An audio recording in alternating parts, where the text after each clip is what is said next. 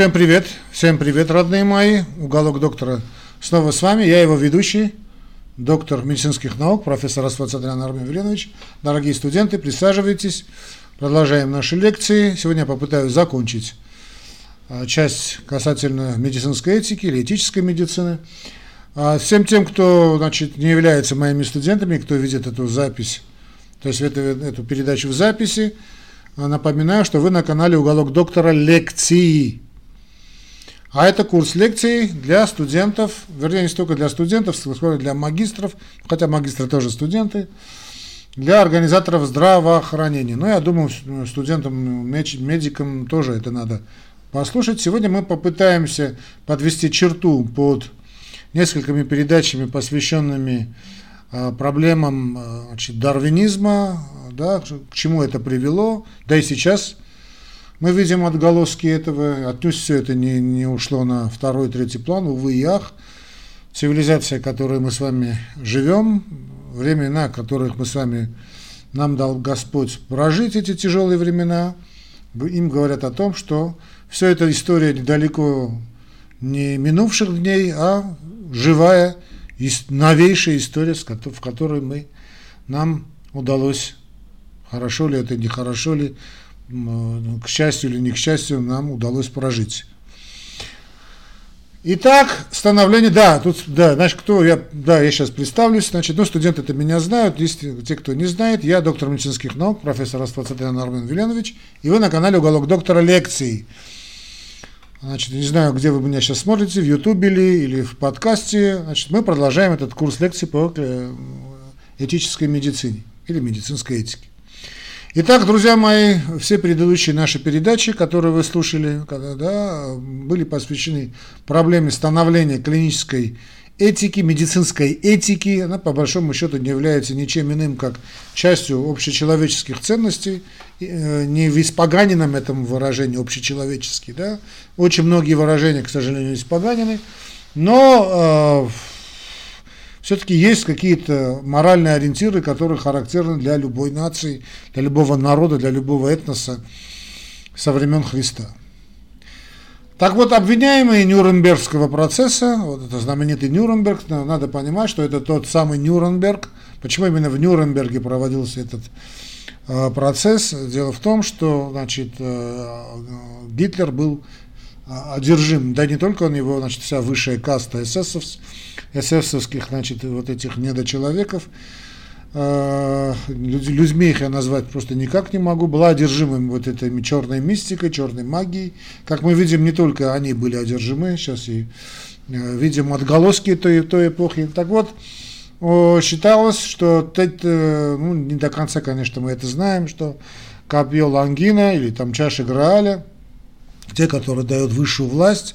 Вот Гитлер не зря вот охотился с безумием, с безумством, конечно, хорошим, с маниакальной такой настойчивостью, достойной, конечно, намного лучшего применения. Так вот, он искал этот на Востоке, и говорят, что вроде что-то там он нашел, многое нам неизвестно, и это что-то нашло, что давало ему всевластие, как ему и его прихвостям казалось, это что-то было в Нюрнберге. И вот этот город, построенный по, фактически в, то, в его время заново, этот огромный такой квадрат, плац, где шли вот эти бесконечные вот эти фашистские парады, вот э, кадры кинохроники во многом именно оттуда.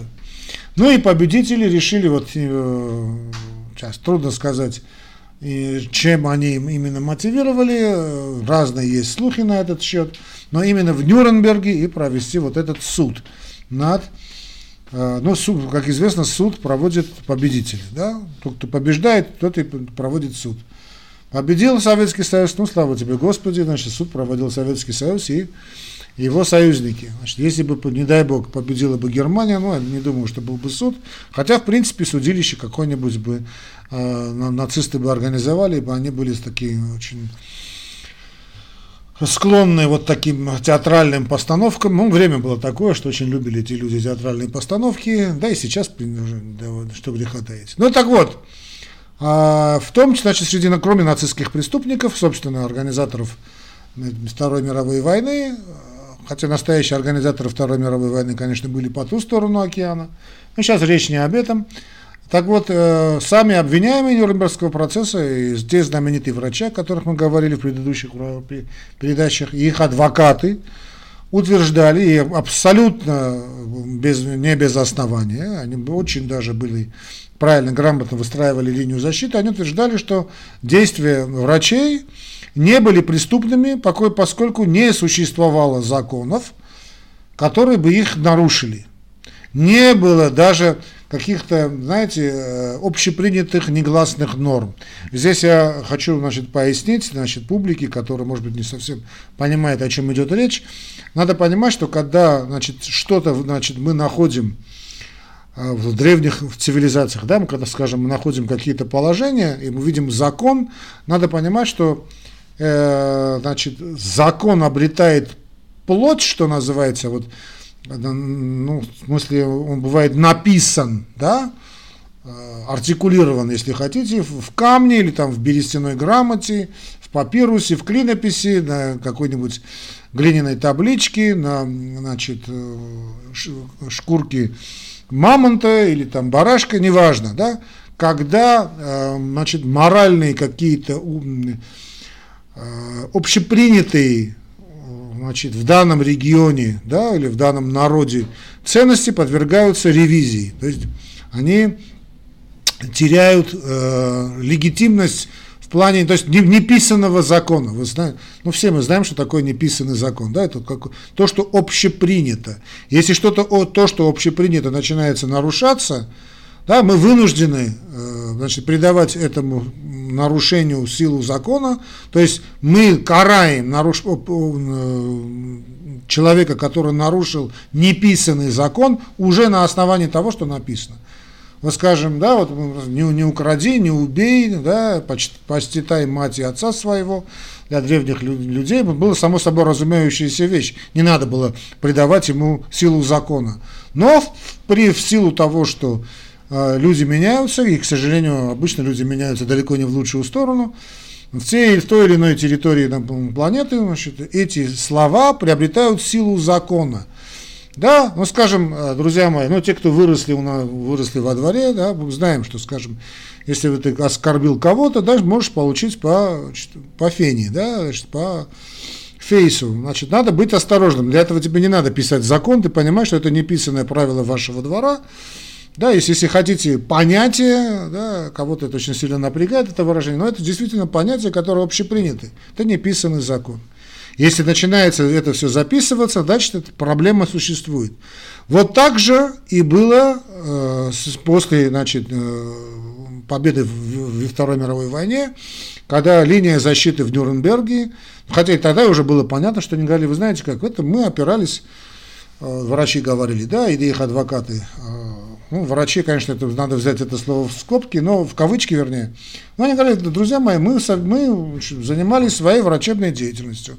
Мы опирались на закон, который был, э, расовый закон, кстати, был принят э, да, в, в нацистской Германии. Кроме того, наши все научные теории опирались на дарвинизм, на теорию Дарвина, да, эволюционная теория, да, что вы хотите.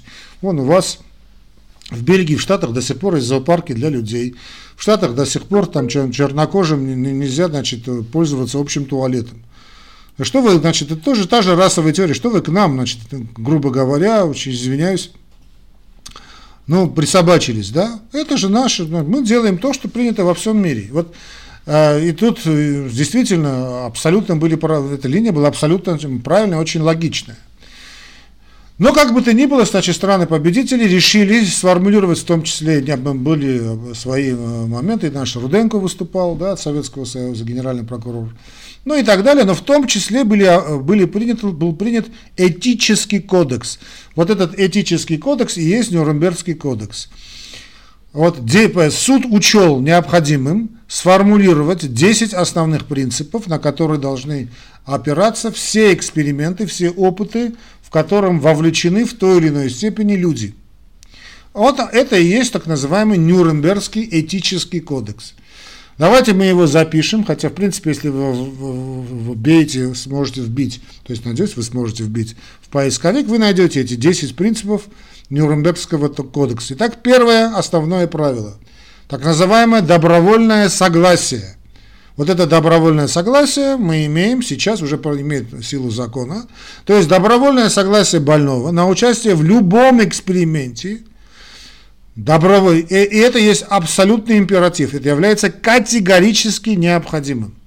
Добровольное сознательное согласие. Согласие должно быть информированным, то есть больной должен абсолютно хорошо понимать, в чем заключается эксперимент, как долго он будет продолжаться и какие цели он преследует. Любое введение в заблуждение э, путем обмана или недомолвок абсолютно недопустимо. Красиво написано об информационном согласии, но давайте мы все-таки э, закон есть закон, да, дура лекс et lex, но в любом случае, друзья мои, надо понимать, что э, цели эксперимента до конца не ясны даже самим экспериментаторам. Дальше последствия и прочее, на то и проводится эксперимент. Да и далеко не все объяснишь, скажем, ну, человеку э, не сильно образованному, да, или человеку, находящемуся уже в состоянии, скажем, тяжелого нелеченного заболевания, и который думает, что он сейчас получит какое-то экспериментальное лечение, которое решит все его проблемы. Понятно, что вот это информированное согласие ими содержит долю лукавства. Это доля лукавства довольно большое, значительное. Но в любом случае информированное согласие приняло значит, плоть и силу. И это действительно произошло после Нюрнбергского значит, э, суда. Второй момент, эксперимент должен приносить э, потенциально, так скажем, должен потенциально приносить полезные результаты, полезные, ну, понятно, для общества, да, недостижимые никакими другими способами. То есть экспериментатор должен этическому комитету объяснить, что тот эксперимент, который он проводит, в который вовлечены люди, которые дали уже информированное согласие, которым якобы объяснили все возможные последствия, им надо объяснить также, но и также этическому комитету надо объяснить, что другого метода получения результата, который потенциально, скажем, вы хотите, хотите создать какой-то препарат или какой-то у вас метод лечения есть заведомо тяжелого заболевания, Э, надо его провести, опробировать, только только можно опробировать на человеке. То есть других способов, а именно да, эксперименты на животных э, не дадут такого эффекта, или там э, эксперименты инвитро в, в пробирке не дадут такого результата, или там компьютерное моделирование не даст такого результата. Единственный выход – провести эксперимент на человеке. И он должен обязательно потенциально приносить обществу, не должен носить какой-то умозрительный характер. Вот типа лекарства А – да, и вот тут лекарство Б. Нет, оно должно действительно иметь потенциальную, э, потенциальную, ну, э,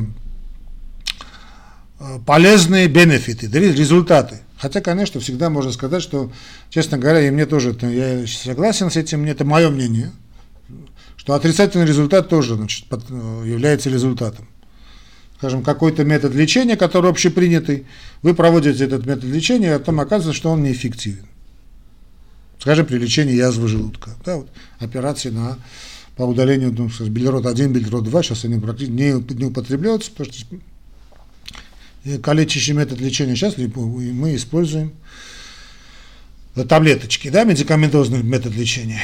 Далее, значит, эксперимент должен обязательно опираться на предшествующие эксперименты на животных и знания естественного течения изучаемой болезни. Ну, здесь также можно сказать, что далеко не все Значит, предшествующие эксперименты, к сожалению, публикуются, много чего не публикуется. Но даже если это публикуется, даже далеко не факт, об этом мы тоже говорили, что эксперименты на животных могут дать какой-то результат. Кстати, может быть, как в ту, так и в другую сторону, как положительную, так и э, отрицательную сторону. Но в любом случае, перед тем, это, это понятная вещь, я думаю, это многим это понятно, что перед тем, как делать, проводить эксперимент, опыты на человеке ставить, надо доказать, что, значит, до этого э, показать, что были соответствующие эксперименты проведены на животных. При всех, конечно, плюсах и минусах этого подхода. Ну и далее, что знание естественного течения изучаемой болезни, далеко не все заболевания нам понятны и изучены, и это, не, это, это путь не в никуда, да. Но в любом случае мы должны все-таки хоть какой-то бэкграунд иметь.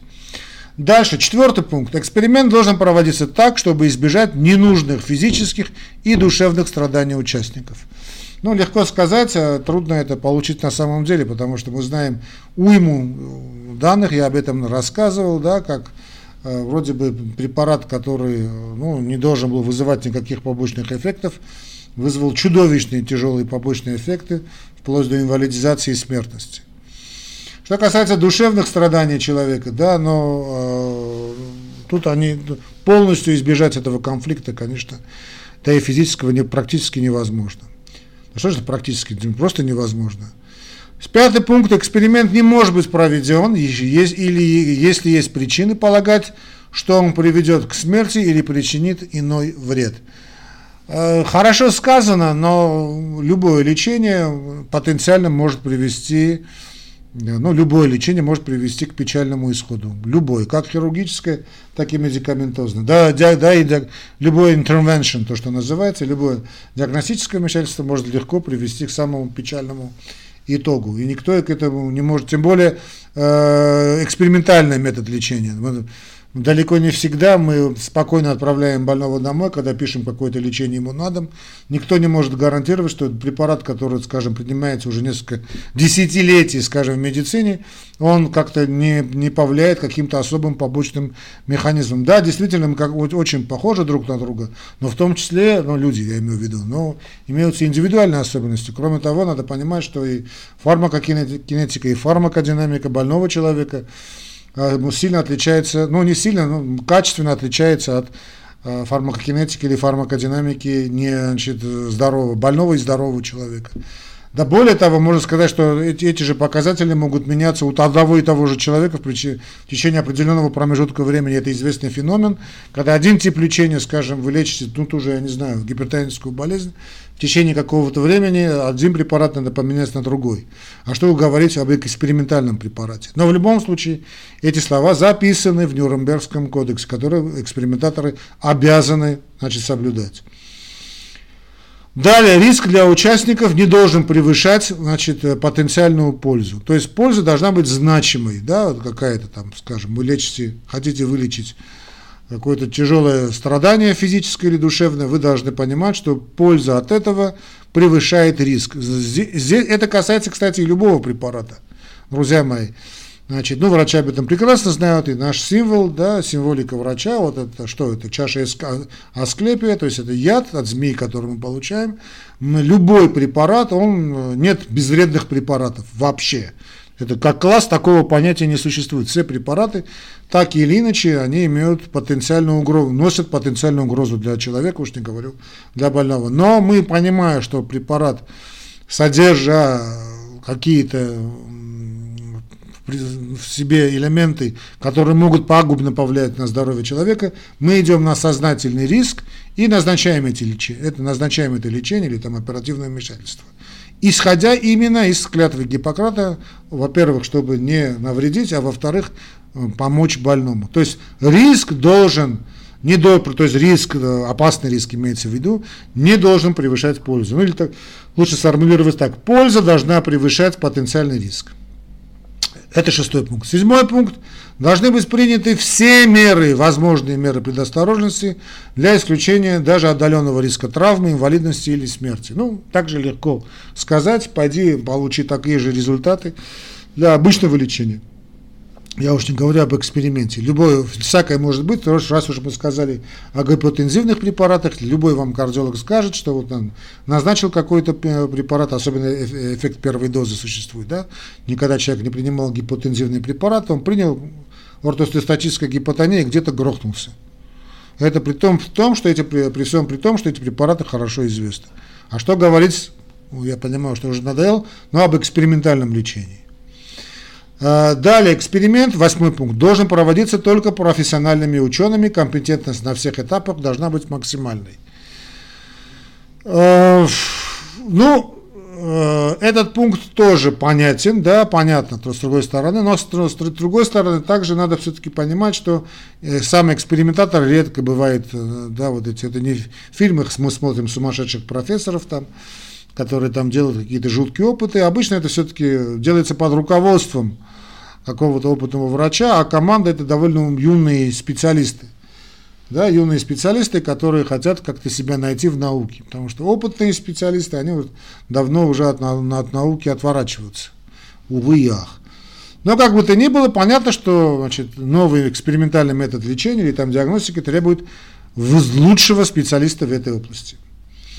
Участник эксперимента может, где-то девятый пункт, вот это очень, тоже очень важно, прекратить свое участие в нем в любой момент. То есть, э, скажем, ну, человек, который добровольно согласился, ну, понятно, речь идет о больном, да, или там на добровольце, может сказать, вы знаете, что, в общем, я не согласен,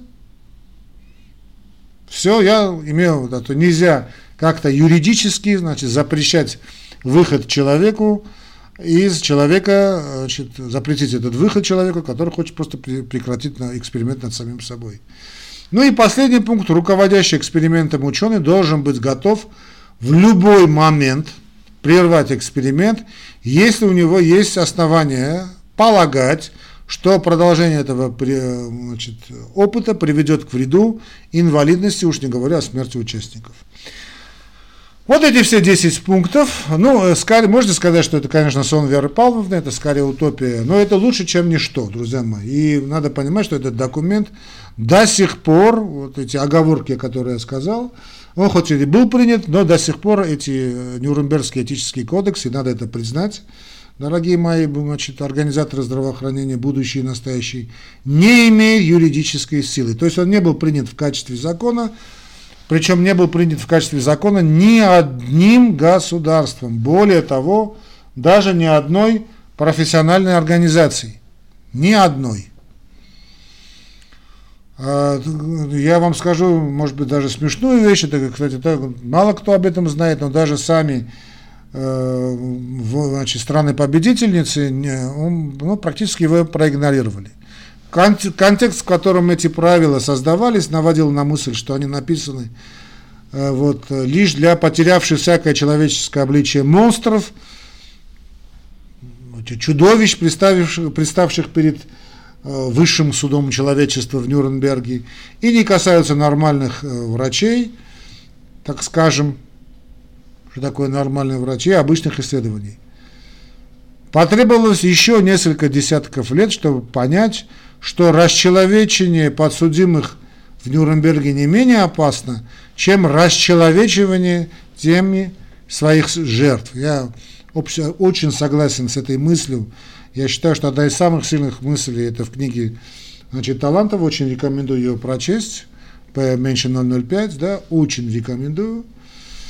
А, здесь надо понимать следующее. Не надо думать, что все эти врачи, которые значит, э, проводили участие значит, в эксперименте, это были какие-то просто, знаете, садисты, абсолютно съехавшие, съехавшие крыши. Это абсолютно люди проводили чудовищные эксперименты, затем возвращались к себе домой, кормили свою собаку, целовали своих детей, любили своих жен, ходили в кинотеатры и не считали, что они сделали что-то такое непонятное.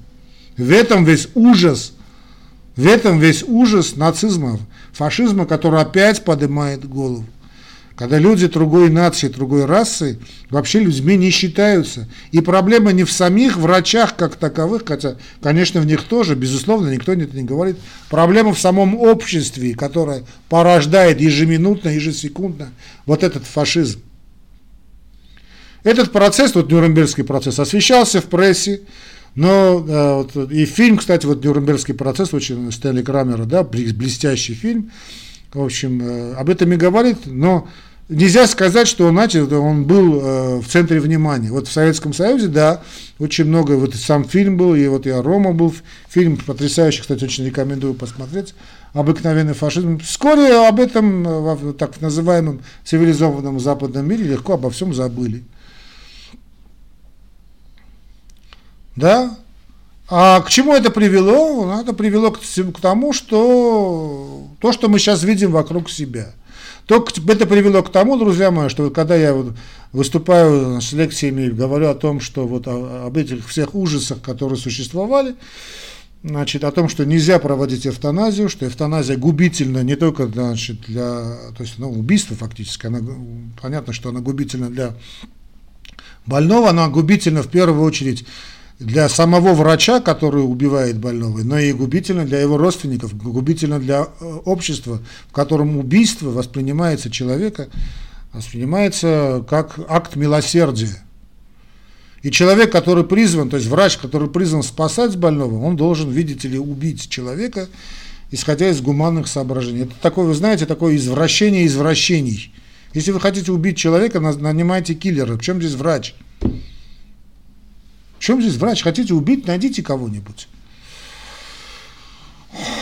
Эта история не закончилась в Нюрнберге, друзья мои. В 1964 году в прессе появилась совершенно другая история. И она была связана с народом, который пережил этот ужас. В течение 10 лет сотрудники мемориального онкологического центра имени Слоуна Кеттеринга и еврейского госпиталя хронических заболеваний в Бруклине, еврейский госпиталь хронических заболеваний в Бруклине, вводили больным раковые клетки, не ставя этих больных в известность. И это проводилось в течение 10, ну не 10, а в течение 10 лет как минимум. Эта исследовательская программа считалась на тот момент, друзья мои, одной из самых э, революционных, важных в онкологии. По ее результатам было опубликовано несколько статей, вот тут, да, 18 статей в самых крупных и очень престижных научных журналах. Цель исследования значит, было изучение реакции иммунной системы на онкологический процесс. Исследователи отбирали больных раком на поздних стадиях и вводили им опухолевые клетки других больных, чтобы посмотреть, приживутся ли новые онкологические клетки. Ну вот теоретическая база, это понятно, да, обоснование всегда можно обосновать что угодно. Затем эксперимент проводили с больными на последних стадиях других тяжелых заболеваний. И если поначалу исследовательская группа брала, так скажем, хотя бы с пациентов УСа такое, знаете, не то что информированное согласие, хотя бы такое устное согласие, то есть говорили, вы знаете, вот сейчас мы можем сделать это, сделать это, то впоследствии она даже перестала делать это. Вот я сейчас приведу цитату. Э, Честер Соттем говорит, это руководитель этой группы, Честер Соттем. Мы перестали говорить им для их же блага. Тот факт, что у них рак, вызвал, вызывал у больного страшную защитную реакцию. Чтобы лучше информировать их об эксперименте, эту защиту надо было разрушить. Вы скажете, для чего? Я говорил, что им введу какие-то клетки, кое-какие клетки, и описывал, что произойдет дальше. Но поскольку я верил, что в этих обстоятельствах никакого риска для них не было, уточнять, что именно им ведут, казалось мне абсолютно неуместным. Вероятность, вероятно, риска действительно и не было, кстати. Уже имелось достаточно данных за то, что пересаженные таким образом раковые клетки не приживаются. То есть отсутствие эффективного иммунного ответа к тому раку, от которого умирал больных, не означало отсутствие иммунного ответа вообще. Да, надо понимать, что когда мы говорим рак, это целое, это не одно заболевание, это несколько нозологий, которые объединены в, в один такой ну, супер, супер болезнь. Но когда позже Сотома спросили, провели ли исследователи сначала эксперименты на самих себе, чтобы убедиться в безопасности процедуры, тот ответил вот так. Я хочу эту, друзья мои, я хочу эту цитату вам привести. Я бы не колебался, если бы видел в этом хоть какую-то пользу. То есть на себе он ставить эксперименты не хочет.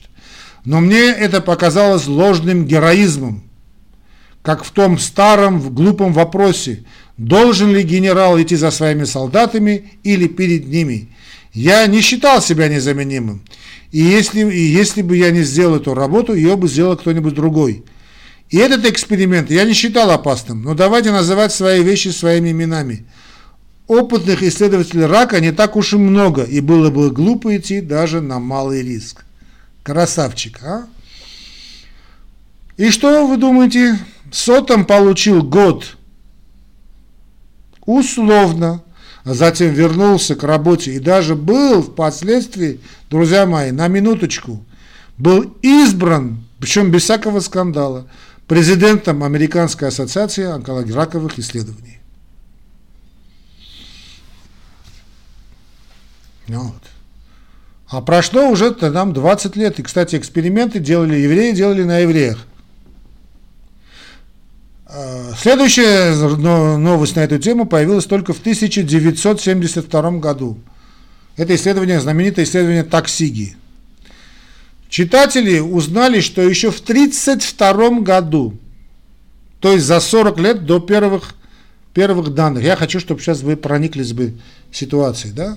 Значит, в городе Таксиги э, началось наблюдательское исследование. Значит, ну, кто, что такое наблюдательское исследование? Да, вот, ну, э, observation study. Оно продолжалось без малого 40 лет, да что там, 40 лет и более, и было тот на момент самым продолжительным медицинским исследованием в истории вообще, даже больше, чем Фрамингем. Его целью было изучение естественного течения нелеченного сифилиса. Для участия в исследовании отобрали около 400 больных мужчин, контрольную группу составила около 200 э, здоровых. Ну, классика, ну, все сделано правильно. Но по большей части это были бедные, темнокожие и безграмотные люди. Большинство из них не могли позволить себе элементарную медицинскую помощь, не то что медицинскую помощь надлежащего качества. Поэтому поступившие, поступившее предложение бесплатно обследоваться и лечиться казалось им невероятно привлекательным. Невероятно. Надо сказать, что до сих пор десятки миллионов американцев лишены элементарной, прав на элементарную медицинскую помощь. Никто из них не знал, что становится участником медицинского, гигантского медицинского исследования, и, чем, и тем более в чем заключается его собственная роль. Вопреки обещаниям лечения не входило в задачи работавших в таксиге врачей. 1932 год. Ну, еще до прихода к нацистам в класс, еще есть 10, больше там 10 лет. Уж не говоря о Нюрнбергском процессе. Врачи выдавали за него, значит, то, что якобы они лечили сифилис, бесполезные при сифилисе таблетки, разные таблетки, знаешь, там типа какие-то там тонизирующие напитки, аспиринчик давали, какие-то диагностические процедуры. Более того, делали очень э, серьезные, то есть ну, проводилась научная работа на э, бесплатных свинках, уж простите. Делали люмбарные пункции, это жуткая вещь, друзья мои, люмбарная пункция, жуткая вещь. 1932 год. Внутри исследовательской группы истинные цели происходящего обсуждали совершенно открыто. Вот лишь несколько цитат из писем одного из организаторов доктора Реймонда Вонделера, Вонделера в службу общественного здравоохранения. В мои намерения не входит раскрывать, что главная цель этого исследования – довести людей до посмертного вскрытия. К концу этого проекта у нас будет достаточно случаев, предоставляющих на, на наше обозрение разные осложнения. Если мы не будем завершать проект в течение 5 или 10 лет, то выясним, наконец, множество интересных фактов. Действительно, эти интересные факты, друзья мои, не заставили себя долго ждать. Начиная с 1936 года в ведущих медицинских журналах регулярно публиковались основанные на исследованиях в токсике статьи. Кстати, действительно, мы очень много знаем о сифилисе именно благодаря этим исследованиям.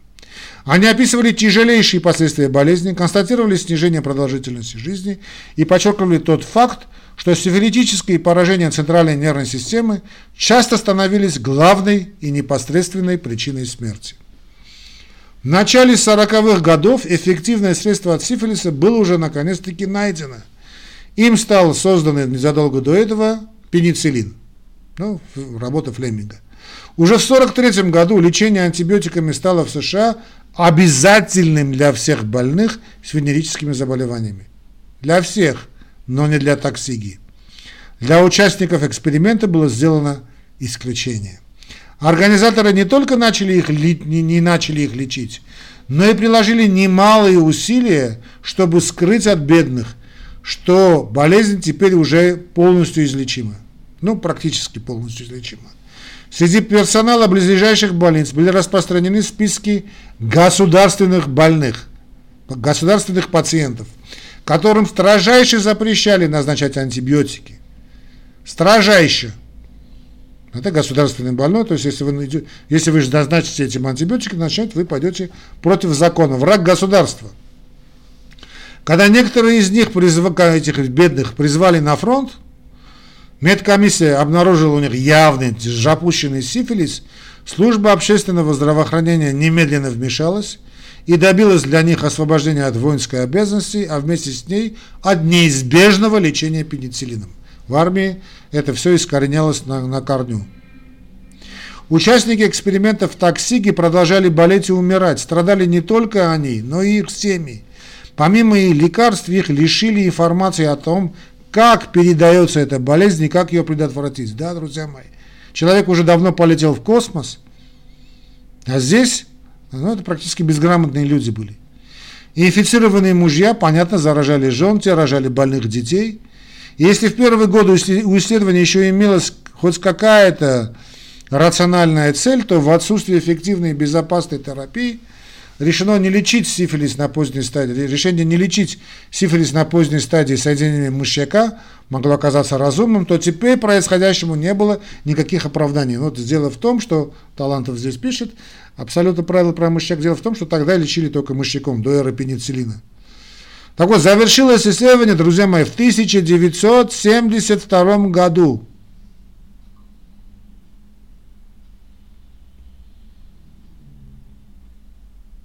1972 году.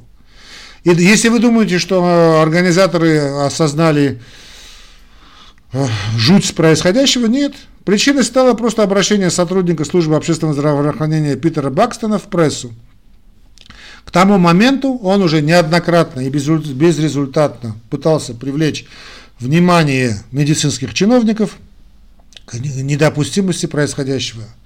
Только когда история попала в крупнейшие газеты, его перестали игнорировать. Состоялось слушание в Конгрессе, на которых Бакстон дал показания, и вскоре исследование было прекращено. К этому моменту, друзья мои, 28 участников умерли от сифилиса, 100 от связанных с ним осложнений, 40 женщин были инфицированы, а 19 детей родились сифилисом, которые заразились, которым заразились внутриутробно. Э, эту историю значит, я вам сейчас привел, что вам было бы понятно, просто я сегодня хочу завершить основной курс лекций по медицинской этике, чтобы нам было бы понятно, друзья мои, что весь ужас происходящего, да и то, что происходит сейчас, вокруг нас, надо в конце концов проснуться и понять, что вокруг нас происходит, является именно вот продолжением вот все, все той же бесчеловечной, я не знаю, как это назвать, политики, что ли, бесчеловечного обращения, э, которое возведено в ранг нормы. Это не должно быть так. Вам предстоит стать организаторами здравоохранения, вам предстоит работать в министерствах, в ведомствах. Друзья мои,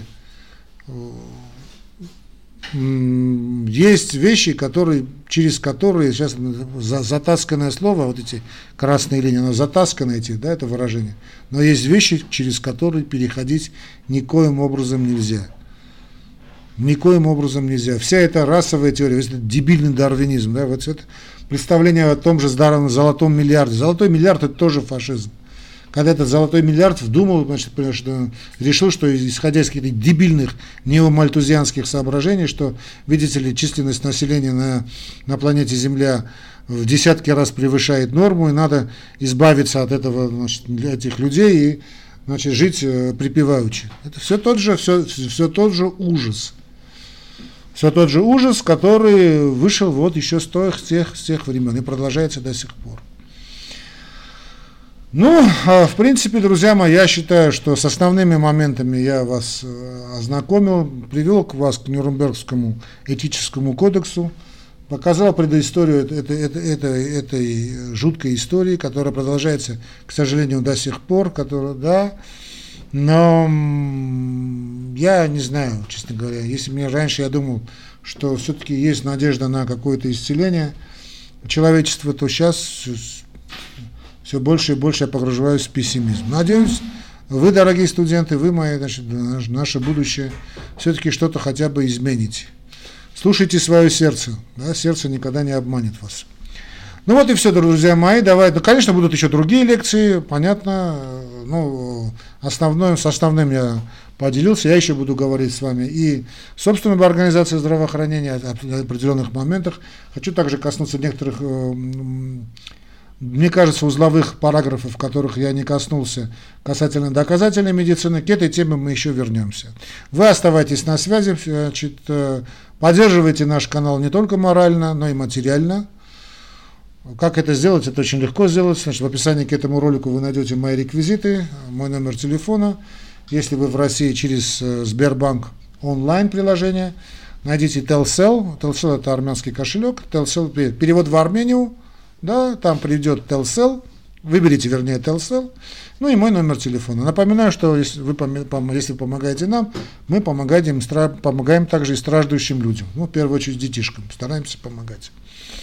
Ну, а если вы, значит, клиент ВТБ, то же самое можно сделать через ВТБ, перевод в Армению на мой номер телефона. Повторяю снова, значит, переводы, ваши переводы также идут на помощь страждущим детишкам.